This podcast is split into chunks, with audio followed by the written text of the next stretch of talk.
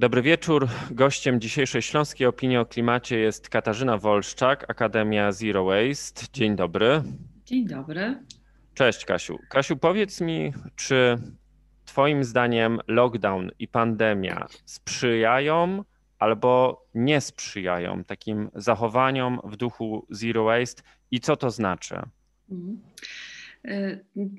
Jako pierwsza odpowiedź nasuwa się, że y, nie sprzyjają, bo oczywiście y, wiadomo, że w związku z COVID-em jesteśmy zmuszeni do używania dodatkowych, jednorazowych często produktów, których normalnie byśmy nie używali. Natomiast z drugiej strony mm, powiedziałabym, że o tyle może sprzyja, że sprawia, że zaczynamy zastanawiać się nad tym faktycznie, co takiego używamy na co dzień, w jaki sposób kupujemy. E, I oczywiście na początku, pamiętam w marcu ubiegłego roku, pojawiały się e, takie artykuły w internecie, że, zero e, że właśnie COVID zabija zero waste. Ja się z tym nie zgadzam. Natomiast faktycznie, niestety, myślę, że każdy z nas spotkał się w różnych miejscach z, z jednorazowymi zużytymi maseczkami, które leżą na ulicy, wokół koszy. Niestety także w lesie. Ja mieszkam blisko lasu i obserwuję zadziwiająco dużo czasami tych maseczek e, w lesie. Mm, więc tutaj e, warto się zastanowić nad tym, ok, czy my na pewno musimy tych jednorazowych produktów używać. E, oczywiście wiadomo, że rękawiczki, no raczej trudno w sklepie sięgać po pieczywo w wielorazowych rękawiczkach i ja też to absolutnie rozumiem. Natomiast ja też obserwuję, że na szczęście myślę, że chyba większość sklepów, która oferowała możliwość kupowania produktów do swoich opakowań, w dalszym ciągu na to pozwala, niezależnie od sytuacji. Ja to obserwuję, obserwuję w moich e, lokalnych e, sklepach, mm, no ale też e, można zastanowić się nad tym, w czym się kupuje chociażby owoce, warzywa, że to właśnie jeżeli używamy tych plastikowych, tak, foliowych rękawiczek, to może jeżeli do tej pory nie używaliśmy wielorazowych worków, woreczków z różnych materiałów na warzywa, owoce, to może to jest czas, żeby właśnie zacząć to wprowadzać do swojego życia. No tak, skoncentrowaliśmy się na opakowaniach. E, tutaj mamy jeszcze dodatkową okoliczność, mianowicie od stycznia 2021 roku obowiązują europejskie przepisy, jeśli chodzi o wycofywanie się z tych jednorazowych tak. opakowań. O tym mówiliśmy w ubiegłym tygodniu w rozmowie mhm. E, z Kasią Karpa-Świderek e, z WWF Polska. Natomiast ja, moje pytanie dotyczyło bardziej tego, w jaki sposób my zaczynamy się zachowywać. Mhm. Czy pandemia ma wpływ na to, że zaczynamy zastanawiać się, e, jakiego rodzaju produkty kupujemy i w jaki sposób używamy jakich produktów. Nie myślę tutaj o opakowaniach, nie myślę mhm. tutaj właśnie o tych jednorazowych e, mhm. plastikowych, czy to torebkach, czy sztućcach, czy, czy, czy mhm. właśnie opakowaniach. Jak, mhm. jak uważasz, co obserwujesz? Obserwuję takie zastanawianie się właśnie nad, nad jakością i pochodzeniem tych produktów. I e, wiemy wszyscy, e, tak naprawdę każda gałąź e, praktycznie gospodarki w jakiś mniejszy lub większy sposób ucierpiała na tym i nad, nad sytuacją. I myślę, że ludzie zaczęli też zwracać uwagę na to, żeby wspierać lokalnych producentów, lokalnych rolników rolników, producentów żywności, bo oni też e, cierpią w ten sposób. I też mam wrażenie, że ludzie zaczęli zwracać uwagę, to co powiedziałam, na jakość i w kontekście też e, na ile produkty chociażby spożywcze e, przyczyniają się do polepszenia lub pogorszenia naszego zdrowia. Bo nie oszukujmy się, odporność organizmu też e, wynika z tego, w jaki sposób my się odżywiamy. I oczywiście ja nie mam na myśli żadnych suplementów, bo, bo nie każdy e, chce używać i, i, mm, i w ogóle uważa, że one cokolwiek działają tak naprawdę pozytywnego robią. Natomiast po prostu o takim codziennym, zwyczajnym e, naszym odżywianiu. E, to, co mówiłam a propos tych lokalnych producentów, to jest też bardzo ważne, żeby wspierać tych naszych polskich, nie tylko rolników, ale w ogóle producentów, wytwórców. Mm, I też mam wrażenie, że mm, obserwuję ten trend od jakiegoś czasu, że zaczynamy doceniać też rękodzieło i tą jakość i tych prawdziwych małych właśnie wytwórców, a teraz jakby można obserwować to też w różnych, na różnych grupach, na różnych portalach, oczywiście na Facebooku, też zachęcanie do wspierania tych małych lokalnych biznesów, które no po prostu padają niestety w, w okresie pandemii. Więc też widzę, że te nasze zachowania konsumenckie też zaczynają się zmieniać dzięki, o ile tak można powiedzieć, no dzięki COVID-owi. Nie, to jest dosyć optymistyczne to, o czym ty mówisz, bo e, e, ja chciałbym pociągnąć e, trochę ten wątek diety. Mhm. Zadaję sobie od jakiegoś czasu takie pytanie, jak dieta wpływa na naszą odporność, bo rzeczywiście mhm. E, obserwuję to wśród znajomych, sąsiadów, e, to, że coraz więcej osób kupuje warzywa, owoce właśnie u, w tym przysłowiowym osiedlowym warzywniaku, a nie, a nie w markecie. Abstrahując mhm. od tego, że jest inaczej zapakowany ten, e, mhm. ten produkt, czyli e, nie mamy tych plastikowych e, opakowań i nie mamy odpadów plastikowych w związku z tym, ale czy obserwujesz to, że, że, jaka jest motywacja wśród tych znajomych, wśród klientów, wśród osób, z którymi ty pracujesz?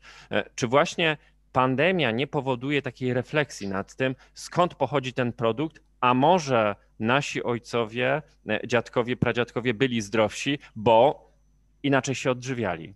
Mhm. Tak, ja myślę, że to jest e, to, co też e, obserwuję już od jakiegoś czasu, niezależnie od COVID-u, e, właśnie to przyglądanie się temu, co nasi przodkowie i lokalnie w tych miejscach, w których my mieszkamy, w których żyjemy, co spożywali, jaka była dieta.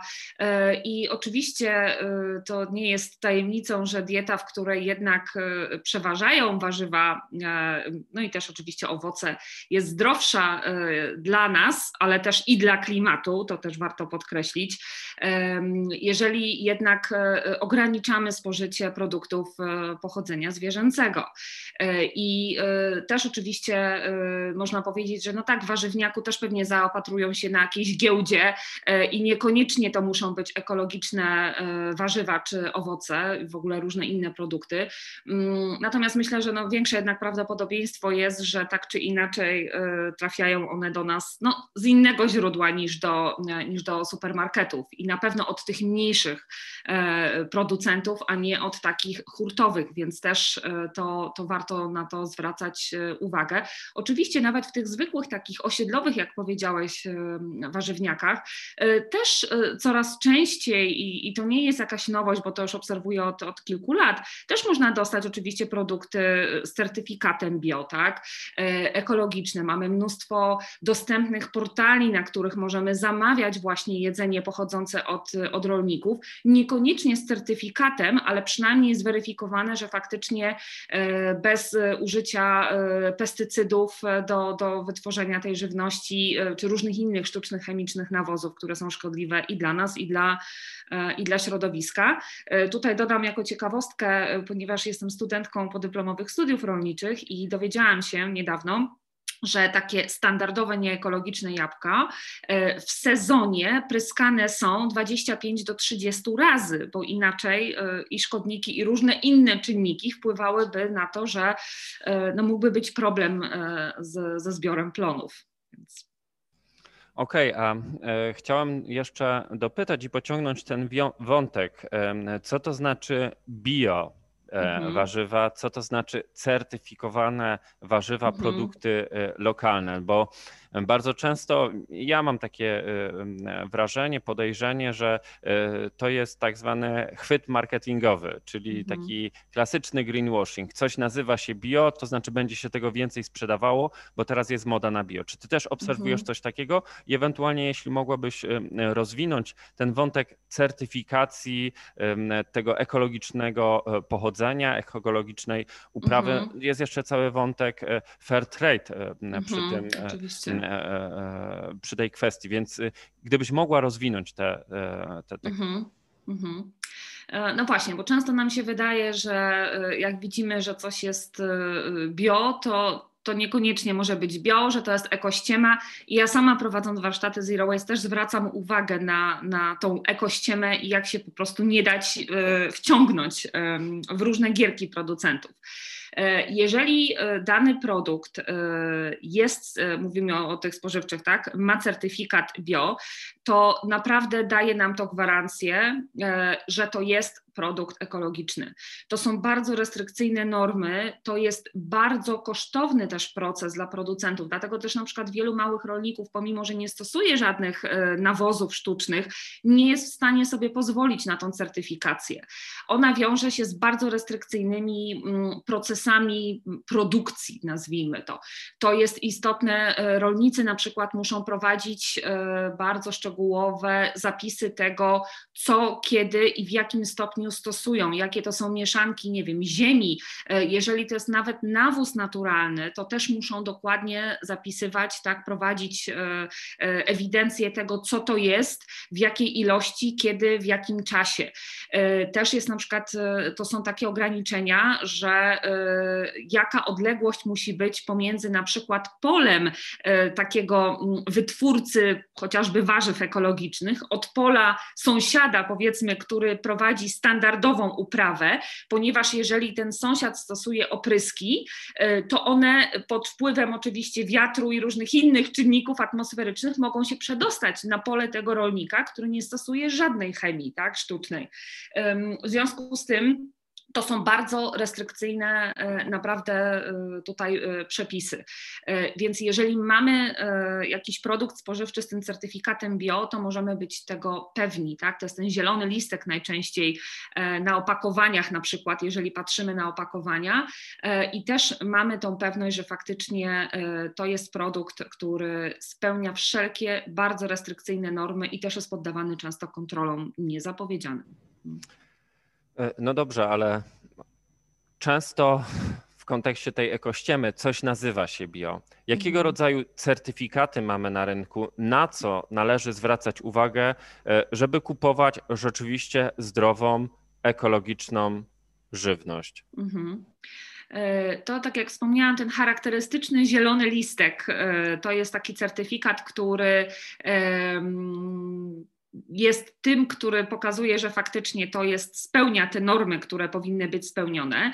Natomiast uważajmy na e, napisy, takie po prostu luźne napisy na opakowaniach, jeżeli mówimy o opakowaniach, tak? No bo, bo wiadomo, że jeżeli to są luzem owoce, no to na nich, owoce czy warzywa, no to nie ma na nich e, e, żadnej informacji. Mm, natomiast jeżeli to są opakowania, to wszelkie takie adnotacje, które widać, że nie, nie są związane z żadnym certyfikatem, tylko po prostu jest napis bio ekologiczny, zielony, przyjazny środowisku, e, e, przyjazny alergikom. To są tak różne wybiegi tutaj producentów, którzy e, różne rzeczy wrzucają na opakowania. I jeżeli mówimy o produktach, nie wiem, chociażby chemii domowej, to tu jest bardzo duże nadużycia są, jeżeli chodzi o, o producentów, bo też często podają, tak, że produkt właśnie przyjazny środowisku, no ale jak się wczytamy w skład, Y, to się okaże, że hmm, no tak, fajnie, że na opakowaniu jest napisane, że nie zawiera y, parabenów na przykład, tak, silikonów i różnych innych y, konserwantów, tak, różnie to, to producenci podają, ale jak wczytamy się w ten skład, to się okaże, że połowa tych składników to jest taka, która no, jest daleka od przyjaznych środowisku, o naszym zdrowiu nie wspominając. Więc dobrze jest sprawdzać, jakie są certyfikaty unijne, poza tym normy unijne są często dużo bardziej restrykcyjne niż normy chociażby produktów pochodzących z rynku chińskiego. Tak? Więc też warto zwracać uwagę, skąd ten produkt pochodzi I faktycznie, e, czy to nie jest tylko ta ekościema, że sobie producent napisał coś tam na opakowaniu? E, często też o wegańskich produktach mówimy. Są konkretne certyfikaty, które wegańskie są faktycznie prawdziwe certyfikaty, bo to, że sobie ktoś napisze vegan, tak, wegańskie, to nie znaczy, że takie jest w 100%, więc też zwracajmy na to uwagę, czy certyfikat, naprawdę doktor Google i każda inna wyszukiwarka można sprawdzić, sprawdzić, jakie to są te certyfikaty faktycznie uznane międzynarodowe i zwracajmy po prostu na to uwagę. No dobrze, a teraz od jedzenia, od e, pokarmów przejdźmy do e, tej kwestii przemysłowej. E, czy obserwujesz, jakie jest Twoje zdanie, jeśli chodzi o wpływ pandemii na przykład na, na odzież, na, na to, E, czy za, e, jak się zmieniło nasze podejście właśnie w tym, czy się zmieniło na plus czy na minus, jeśli chodzi o e, to zero waste? To jak, jak ty to widzisz, jakie jest mhm. twoje zdanie?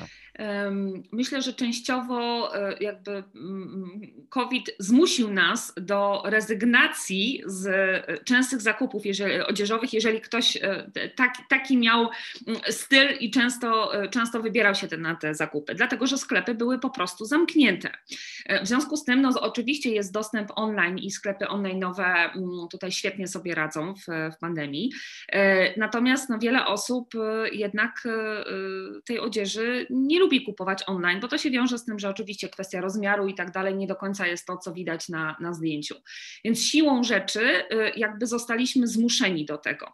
Natomiast y, drugi aspekt y, mm, tego trochę zmienionego, bym powiedziała, podejścia, bo też to obserwuję, jest kwestia po prostu ekonomiczna, ponieważ albo wiele osób traci pracę, niektóre mają obniżane przez wiele miesięcy do tej pory wynagrodzenia i też inaczej trzeba patrzeć na budżet. W związku z tym chociażby sklepy z używaną odzieżą e, no, na pewno są dużo przyjemniejsze, przyjaźniejsze, jeśli chodzi dla naszego portfela, e, niż sklepy z mm, nowymi ubraniami.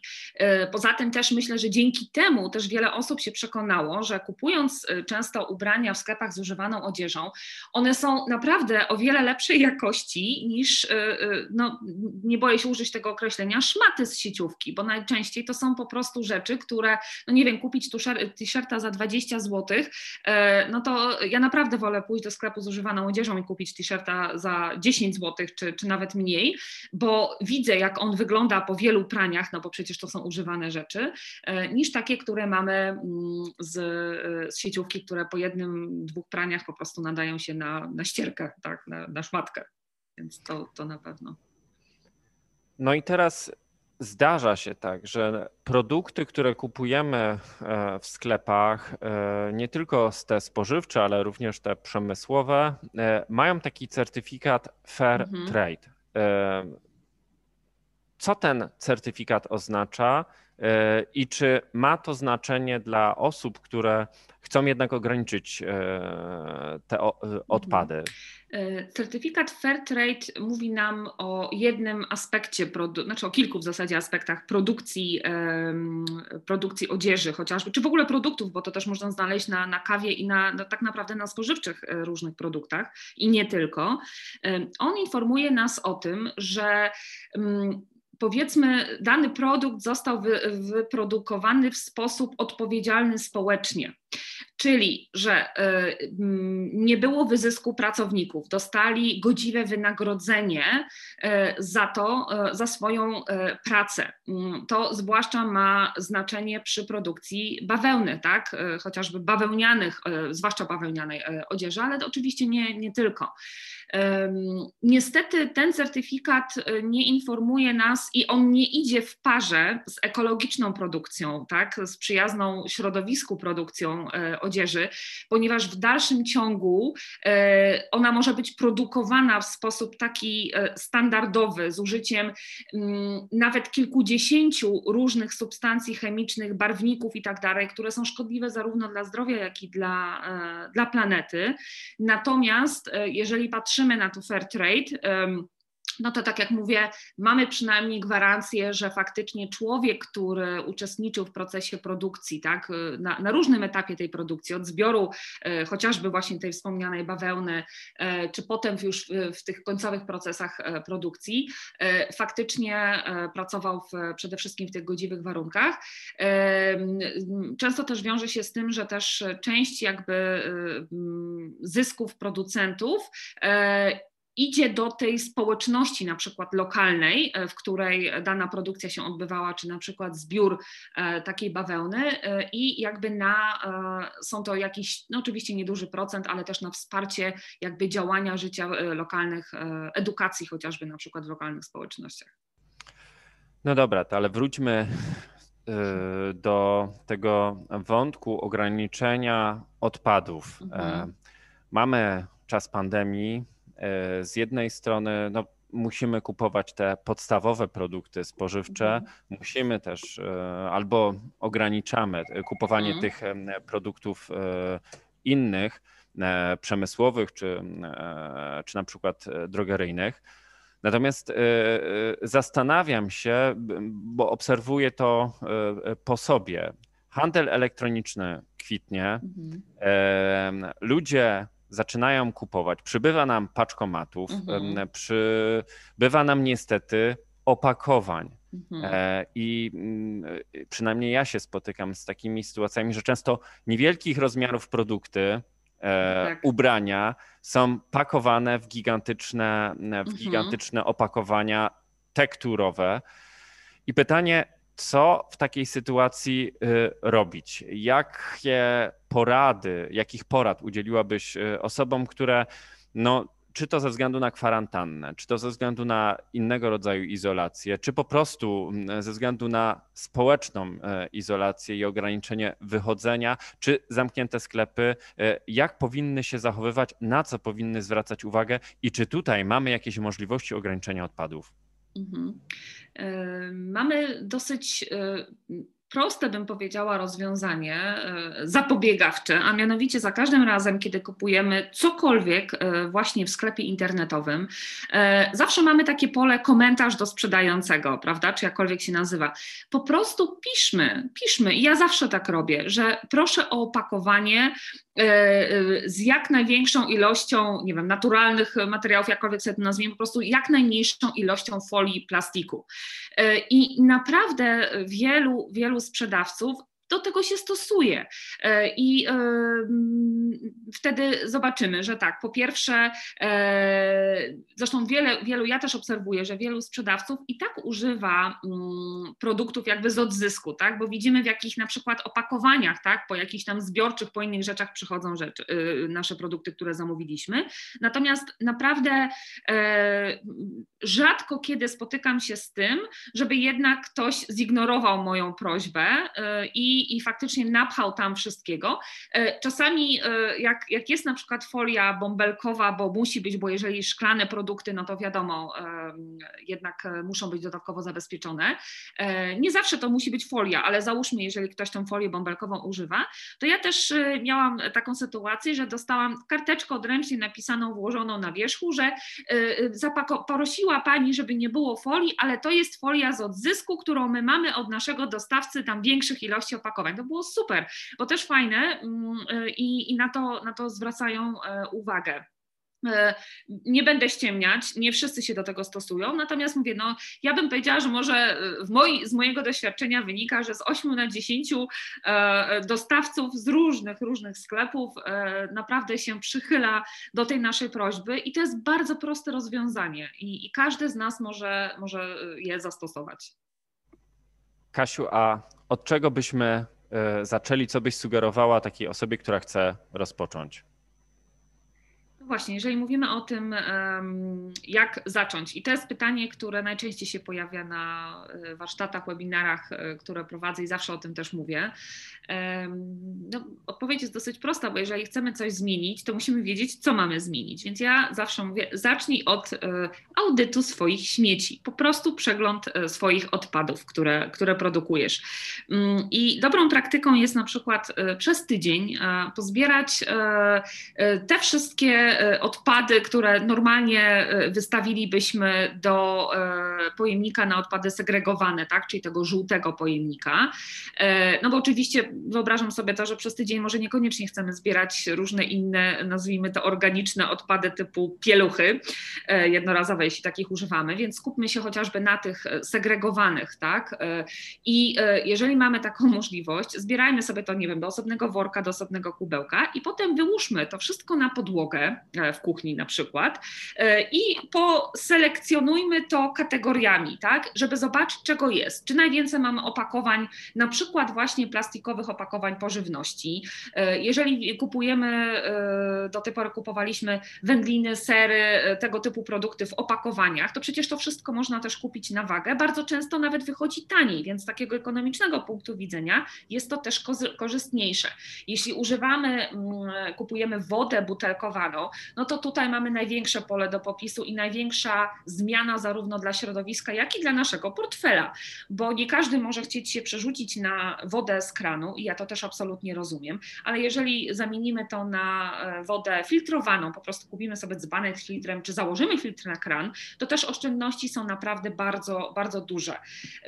Więc warto po prostu przyjrzeć się i zastanowić, ok, to która zmiana y, najłatwiej będzie mi na którą zmianę wprowadzać. Nie wprowadzajmy wszystkiego naraz, bo po prostu y, przytłoczy nas to. Ja sama zrobiłam ten błąd i po prostu będziemy chcieli się wycofać. Więc y, metodą Kaizen, krok po kroku, drobnymi krokami, ale tak jak mówię, zacznijmy od przyjrzenia się temu, co w ogóle my produkujemy, jakie odpady produkujemy i co możemy zastąpić wielorazowymi e, odpowiednikami albo e, produktami bez, e, bez opakowań. Czas pandemii coraz więcej tego czasu niestety spędzamy przed ekranami komputerów przy wykorzystaniu różnego rodzaju form komunikacji zdalnej. Jak wygląda działalność edukacyjna e, właśnie w obszarze ograniczenia odpadów? E, jak pandemia wpłynęła na tę działalność edukacyjną, którą prowadzisz? Mhm. Ta wpłynęła ogromnie i jakby mi ktoś e, powiedział e, rok temu, że moje warsztaty zero waste'owe i wszelkie działania edukacyjne przerzucę w 100% na online, to bym się popukała w głowę i powiedziała, że nie da się. E, oczywiście, jeżeli mówimy o typowych warsztatach, kiedy ja uczę ludzi, jak na przykład samodzielnie sobie zrobić proszek do prania, no to jest nierealne przez internet, tak, online, chyba że każdy się zaopatrzy w e, odpowiedni zestaw produktów i wtedy razem wspólnie wykonamy to na, na ekranie. I ja to robiłam, ok, natomiast wiadomo, że nie jest to idealne rozwiązanie. E, natomiast ja wszelkie moje warsztaty, prelekcje, wszystko co robiłam, przeniosłam online, e, oczywiście w postaci webinarów. Ja w dużej mierze pracuję z firmami, to dla firm robię różnego rodzaju warsztaty, prelekcje, lekcje, wcześniej też na przykład nawet wystąpienia na konferencji, no to wszystko się przeniosło online e, i to też jakby mnie zmusiło trochę do e, innego podejścia do, do tematu, do przeformułowania programu, do stworzenia tak naprawdę nowych programów, na przykład cyklicznych, których nie miałam wcześniej w, w swojej ofercie. E, no i też jeżeli mówimy o, o klientach powiedzmy indywidualnych, no to też wszystko jesteśmy w stanie stanie zrobić w tej chwili online. Ja nawet e, konsultacje prowadzę e, online, gdzie ktoś po prostu przez komórkę albo przez laptopa pokazuje mi swoje śmieci, co tam jest, albo swój układ różnych rzeczy i co możemy z tym zrobić, co z czym zamienić, więc da się to zrobić, naprawdę da się. Oczywiście ja bardzo tęsknię za tym kontaktem na żywo z człowiekiem. E, I, I, to jest cudowne. I jak we wrześniu byłam e, po, po, wielu miesiącach pierwszy raz na żywo wśród ludzi na targach Zero Waste, gdzie miałam właśnie dwa warsztaty plus jedno wystąpienie o biurze Zero Waste, to było po prostu cudowne. Ja to, to się czułam jak ryba w wodzie wreszcie. Ale nie oszukujmy się, no jednak ten online e, jest niezbędny i myślę, że dużo z tych działań jednak zostanie w tym obszarze online, nawet jak wrócimy do normalności, jak, jakkolwiek ona będzie wyglądała. E, wspomniałaś o tym, że musiałaś na nowo przygotować czy przeformułować całe programy. E, czy dotyczy to tylko formy, czy dotyczy to również treści? Te, i, I formy, i treści. Treści, dlatego że no oczywiście ja bym chciała jak najwięcej ludziom zawsze z siebie dać i mam problem z ograniczaniem tej dawki wiedzy. I ktokolwiek był na moim webinarze, to, to wie, że tego jest zazwyczaj dużo. Mm, natomiast jeżeli prowadzę dłuższe, bo też się zdarzają i trzygodzinne takie online'owe szkolenia, na przykład dla firm, to one muszą być angażujące. I tutaj pomaga mi moje doświadczenie, powiem szczerze, trenersko-coachingowe e, i e, forma też prowadzenia e, tych zajęć online. Musiałam się sama też nauczyć i wprowadzić właśnie do chociażby quizy online, gry online, które, które są, które też urozmaicają tą formę, bo ja oczywiście mogłabym gadać cały dzień, tak, bez przerwy, natomiast no, nikt takiej gadającej głowy nie zniesie przez, przez kilka godzin, więc y, to musi być też angażująca forma i treść i narzędzia, które, które ja, y, których musiałam się nauczyć i jak, wielu in, jak wiele innych osób, które zostały właśnie w ten, w ten sposób wprowadzone. Y, też nawet niedawno E, certyfikowałam się jako jedna raptem z kilku osób w Polsce w e, takiej grze e, Climate Collage, czyli taka mozaika klimatyczna, która normalnie występowała w wersji offline, tak, stacjonarnej, gdzie z ludźmi na temat klimatu uczyliśmy na temat wpływu i, i procesów związanych z tym, co się dzieje z klimatem i efektów na kartach fizycznych. Tego się nie da zrobić teraz z oczywistych przyczyn i to wszystko przeniosło się do, do online, więc kolejny kolejne narzędzie, którego też trzeba było się nauczyć i jak z tymi kartami e, pracować w grupie online. Więc to jest też bardzo ciekawe, bo, bo wszyscy musieliśmy się do tego dostosować i, e, e, no i też poszerzyć swój warsztat pracy dzięki temu. Więc to jest akurat na plus. Kasiu, a tak z czasów przed pandemii i teraz w czasie pandemii, gdybyś spróbowała podsumować, czy e, obserwujesz dużo większe, czy dużo mniejsze zainteresowanie tą tematyką, zarówno wśród tych klientów indywidualnych, jak i również wśród tych klientów mhm. biznesowych?